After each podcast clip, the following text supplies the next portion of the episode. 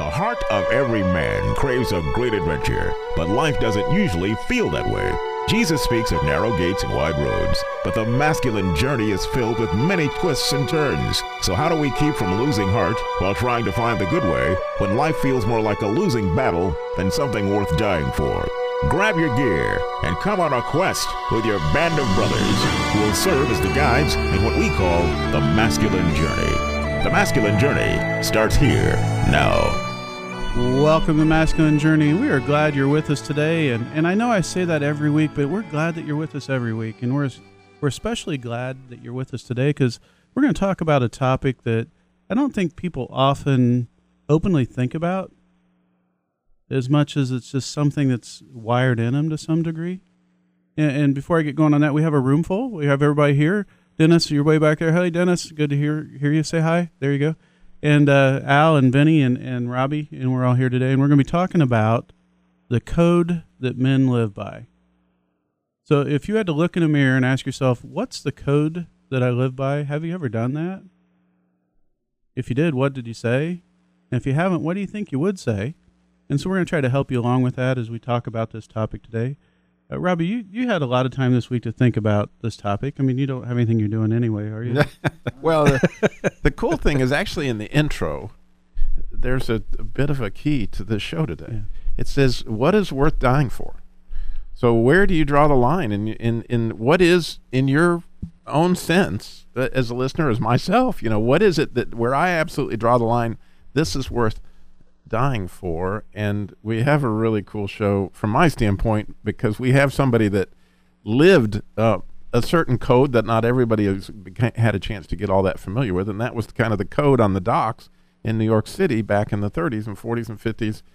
And that the movie on the waterfront was kind of made after. And so we are going to use some clips from that movie and, and kind of to see what's inside that code and hopefully to unlock some uh, understanding of what may be the code inside you and me.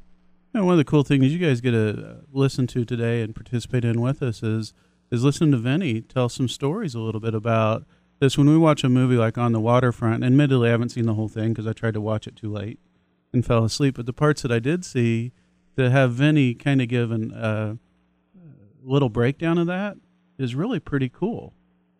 Now, Vinny, you you this movie you're very familiar with, right? It's it's something that uh, is more than a movie to you. You were telling us a little bit earlier. It's kind of like a documentary, isn't it? Oh yes, and and I lived it. That's that's the good part. I don't know if it was the good part or the bad part, but that's the way it was when I was a young man. You know, the docks and shaping up and unions and Irish fighting Italians and you know just it was a way of life and you just didn't break that code period you know the code for the Italian people was you do what I tell you, otherwise uh, I'll break your legs. Uh, for the Irish, it was fight them, go to church and fight them, and that's what this movie was really about. You know, uh, actually, it was a very powerful movie. For those of you that were out there that saw the movie, it was really the life story of a fighter, Rocky Castellano. And, you know, as he as um, I don't know if I should jump ahead on. Go uh, for it. You know, there's a part there when he says I could have been a contender. It's only because they used him. They, you know, gave him fighters and that would, took a dive, as we would call it, you know, mm. and they would bet uh, money against their own brothers, which in this movie, that's exactly what happened.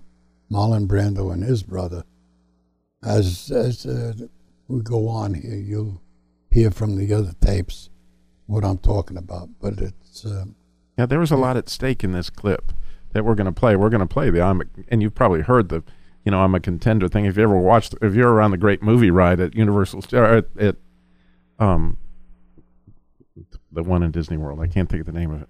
No, but anyway, uh, Universal Studios. There you go. Yeah. Uh, if you go into that and you go in there, you're going to see that you know I could have been a contender. Everybody uses that line, but there was a lot at stake in that clip. That literally, his brother was outlining some criteria that if he didn't take it, Marlon Brando himself, or his character Terry was going to die, or Charlie was going to die. Right, Vinny? Right. Exactly. And so as we listen to this uh, clip from a very classic movie, realize that this is a life and death struggle that's going on here. And you have two brothers here. They're talking. Right. It's Terry and, and Charlie. Right. There's a, a boss loader slot that's open on the new pier we're opening up. You see, now it pays six cents on every hundred pounds that goes in and every hundred pounds that goes out, and you don't have to lift a finger. That's two, three, four hundred dollars a week. Four hundred dollars a week just for the openers. I get all that dough for not doing nothing. You don't do anything and you don't say anything. You understand? There's more to this than I thought, Charlie. I'm telling you, there's a lot more. You don't mean that you're thinking of testifying against some people that we might know? I don't know, Charlie. Listen to me, Terry. Take the job. Just take it. No questions. Take it. Oh, Charlie. How much you weigh, Slim? And you weighed 168 pounds, you were beautiful. You could have been another Billy Conn. That skunk we got you for the manager, he brought you along too fast. It wasn't him, Charlie. It was you. You remember that night in the garden? You came down my dressing room and said, Kid, this ain't your night. We're going for the price on Wilson. You remember that? This ain't your night. My night, I could have taken Wilson apart. So what happens? He gets the title shot outdoors in a ballpark, and what do I get? A one-way ticket to Palookaville. You was my brother, Charlie. You should have looked out for me a little bit. You should have taken care of me just a little bit so I wouldn't have to take them dives for the short end money. Well, I had some bets down for you. You saw some money. You don't understand. I could have had class. I could have been a contender. I could have been somebody. Instead of a bum, which is what I am. Let's face it. So, Vinny, there's a clear situation there that you understand in that movie better than anybody that I know. That if Marlon Brando's character Terry doesn't take this job on the docks and he goes on and testifies, then there's lives that that sim- simply they are drawing that line. What's worth dying for? And so, as you see that interchange between his brothers, what was worth dying for?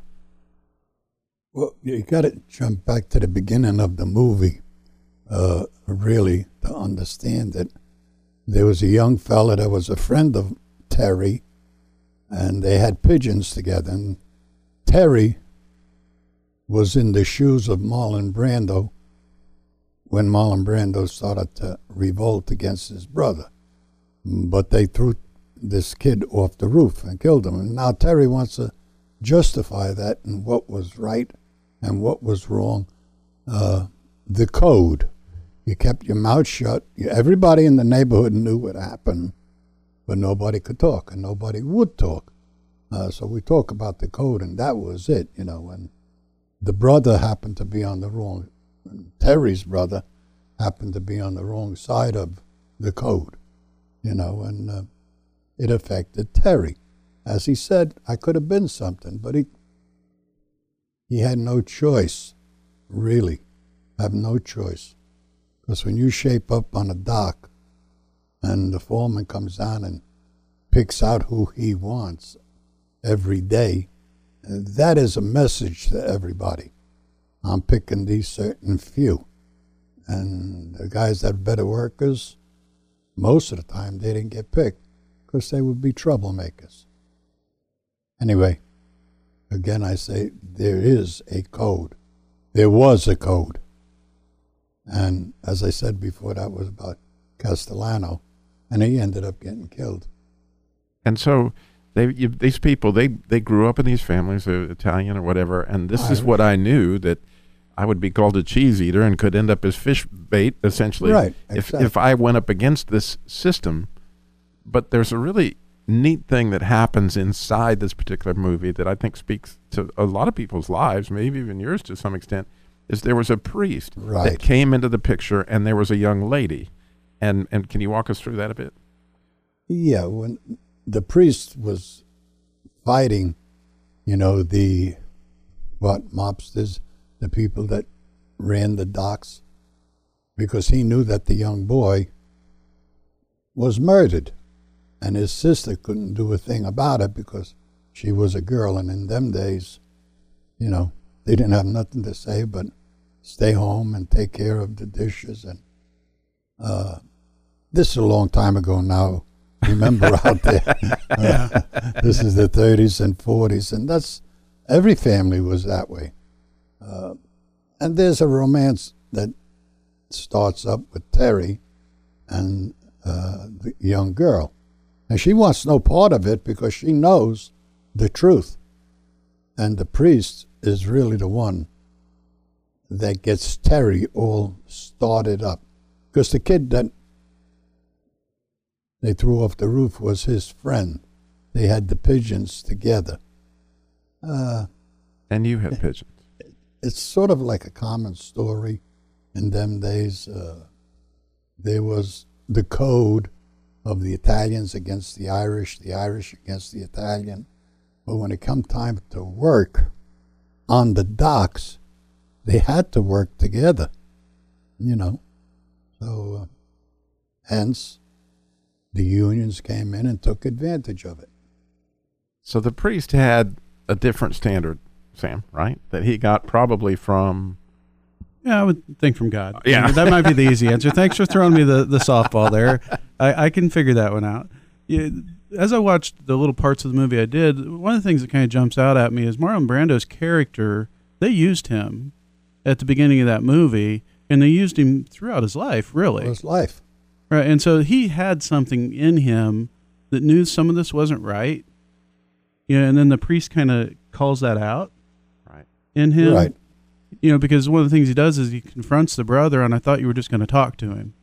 And he said, "Well, well we did talk to him." You know, that's kind of how they were planning to talk to him, and Exactly. and so part of what was going on in that context, as you talked about, and I didn't really realize to see in parts of the movie was that the docks, the way they were controlled was when things came in, there was a, a tax put on those to where people got money from everything coming in, they got money from everything going out, they got money from the workers, and there was lots of money to be had there, and and so that drove a lot of that behavior. And when we come back, we're going to talk about what drives your code. What's the thing underneath that says, you know what, it's bigger than the environment I'm in. It's bigger than the things that I've been exposed to.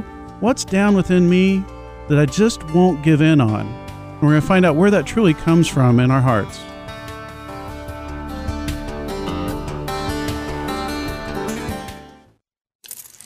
Okay, Sarah, I'm dropping you at Emily's, and Josh, you're going to soccer, right? Yeah. Yep. Oh, and by the way, when I pick you up, I'll be wearing my short shorts. What? No! Yep, me and my short shorts doing my daddy dance. Your friends will love it. No! Well, I might change my mind if you buckle your seatbelts. Okay, okay, we're buckling up. See, all buckled. Whatever it takes, keep them safe. Never give up until they buckle up. A message from the National Highway Traffic Safety Administration and the Ad Council. Visit safercar.gov slash kidsbuckleup for more information. Come on, the meeting's already started. Sometimes it's important. Last call, boarding gate number nine. Sometimes it's urgent. Prep for Aurora.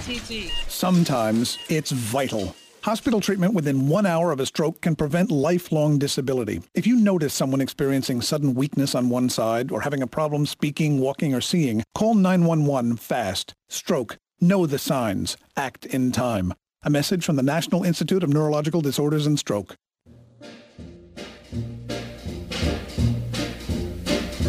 Oh, the shark, babe, has such teeth, dear, and it shows them pearly white. Just a jackknife has old MacHeath, babe, and it keeps it uh, out of sight. You know when that shark. So, Vinny, you would have liked for us to keep playing that, wouldn't you? What's that? That song. I mean, Uh, you that really, song's in code, isn't it? I, I would always, I, you know, here I have got Vinny right here, and now I got to know what is he talking about. Well, I know you know, so you Yeah, know, I do spill the beans. Mac the Knife was a real guy. Okay. His name was Mackenzie. And we'll just leave it at that. And they're singing about this Mackenzie who used a knife. for a variety of let's things, just yeah. say he was not a butcher. Yeah. In the traditional kind of thing. And I want to thank Dennis for getting the, the clip again. And you do a great job with bringing the intro music, and so it's always a good thing to see where you're going to go with the topic. So thank you. And and I, I remember listening to that song, you know, as a kid, and I just thought it was an actual pocket knife. I mean, that was the the deepest I ever got. Yeah, I, I I thought for a long time, but I realized there's a code in there, and I would just like to know. And I, you know, Vinny knows more than he's telling. You know, there's a code that you're supposed to keep quiet on certain things. I think. Yeah. Well, yeah, Vinny, we were talking a little bit earlier. You were. Did anybody see uh, Mickey Mouse? Yeah. Good. Let's talk about Mickey We'll Mouse. talk about Mickey Mouse. being raised in, in New York in that time era. I can't help it. No, yeah, no, but being raised in New York in that time era, that was kind of the norm. Exactly. I mean that, and so we all kind of have these norms that we have in our life, regardless of where we were raised. There's a kind of an environmental norm, and that's what we're talking about. But sometimes that that code runs even deeper than that. I know f- for you, the there was someone that came in your life along the way that helped you discover that deeper code for you, wasn't there? Oh yeah. Uh, if we're talking about you know finding God, Mhm. uh, well, I think I've said this story many many times. It was when I lost my wife, and uh, that was the very first time, and I swore upon her soul that I would change my ways, because I wasn't such a nice fella. I mean, I don't mean towards her. Uh, I just wasn't a nice fella. Uh, and I changed. And I kept my promise. And Robbie knows that because I used to go into his place of business and solicit money for him. And he would got to the point where he was saying, What are you doing now? Said, I'm building a church. You know, he says, You're doing what? and uh, yeah, there was a lot of things. And I, I totally dedicated my whole life to God at that time. And that's the first time. But now I'm finding Him again. And it makes me happy to think about, you know, that He's still in my life. I didn't find Him another time. He's reappeared in a big way. And that's what my problem with my eyes uh, and my wife having no idea what we're going to do. And we go to bed at night time, just say, well, you know he's up there, uh, you know, in the ceiling in this room. So just talk to him and he'll make us feel better. And that's what we do. We talk to God. Sometimes I get a little testy with him, but, you know, I figured he, he knows me by now and he'll take it. You know what's so cool about that is I listened to it today. I was visiting with my 103 year old friend, Miss Beck, at the nursing home, and she said to me, You know, Robbie, sometimes it's such a privilege to be able to speak to God because when you can't reach anything else, you can always reach heaven. I thought, wow, that's profound for a 103 year old lady. when you can't reach anything else, you can always reach heaven. That's the phenomenal thing, and I see that in Vinny's life, and I I see the similarity between the the Eva Marie Saint character that calls out, you know, Marlon Brando, and in Rita calling out Vinny in in his life and finding himself there in God. But we have another clip. It's from a movie called The Big Kahuna, and as a salesman all my life, uh, when I heard this clip, I was thinking a lot about some codes that I grew up under. So I, this this clip kind of speaks for itself. Danny DeVito, another New Yorker. I don't know what's up with that. You too are an honest man, Bob. I believe that. That somewhere down deep inside of you is something that strives to be honest. The question that you have to ask yourself is Has it touched the whole of my life? What does that mean? That means that you preaching Jesus is no different than Larry or anybody else preaching lubricants. It doesn't matter whether you're selling Jesus or Buddha or civil rights or how to make money in real estate with no money down. That doesn't make you a human being. It makes you a marketing rep. If you want to talk to somebody honestly as a human being, ask him about his kids. Find out what his dreams are. Just to find out. For no other reason. Because as soon as you lay your hands on a conversation to steer it, it's not a conversation anymore. It's a pitch. And you're not a human being. You're a marketing rep. Forgive me if I respectfully disagree. We were talking before about character, you were asking me about. Character. And we were speaking of faces. But the question is much deeper than that. The question is do you have any character at all? And if you want my honest opinion, Bob, you do not. For the simple reason that you don't regret anything yet. You're saying I won't have any character unless I do something I regret? No, Bob. I'm saying you've already done plenty of things to regret. You just don't know what they are. It's when you discover them, when you see the folly in something you've done, and you wish that you had it to do over. But you know you can't because it's too late.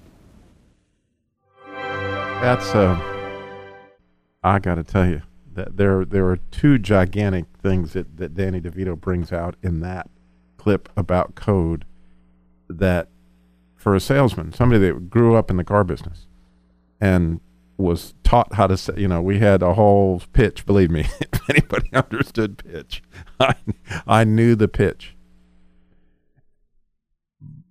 But at some point the difference between what I would consider a real car salesman and a pitch man was that person that actually went from I got to steer this conversation into let me try to understand how I can at the bottom level of this situation try to help this customer. And when I made that transition where God took me there, I actually through the Bible, you know, that the greatest among you will become the servant of you all, when I understood that my job was not to pitch people or to steer them, but really to truly find out how I could serve them, then you actually become what Danny DeVito pointed out there. And then came the second part of what he talked about the regrets. And how many things are in my life on all sorts of levels that I never thought about? Those things, those broken places in my life, give me character. That if I didn't see those and realized I needed Christ in order to get past those, I wouldn't, you know, I, you, there's no need to have Christ if you don't see your regrets. And, and so in there is another code for me that there was a place worth dying for, and that was Christ. That when I came to that point in my life where I would really understand what regrets were and things that I could not get past, that, that there would be Christ who drew the line in the sand and said, This is worth dying for. Vinny, Al, Sam. You know, this, this is, uh, wow, this is hitting me. Just this week, you know, you people out there, we talk a lot before we come doing the show. And they all know that I'm sort of estranged from my daughter, my youngest daughter, Anna. And she called me up this week and crying. She's a 57, 58 year old woman. Well, my brothers here, my friends, they have been right all along. I have been stubborn. I listened to her and I was talking to a 10 year old kid, my Anna. And she said to me, Daddy, please don't die. I don't know what I would do without you. I said, I ain't going nowhere, Anna. Don't worry about it. And after so many years of being hurtful to each other with words and non doings, God found it in her to say, Daddy, I love you. Please don't die. And I thanked him because I don't want to die. I got a 10 year old daughter to raise. Mm-hmm. I'm sorry you know, for you people out there, but these guys over here, my brothers, they're like my children. And we we speak openly and honestly with each other. That's what makes this show so good. It is the masculine journey. And they know mine. So anyway, Robbie, you've been right all along.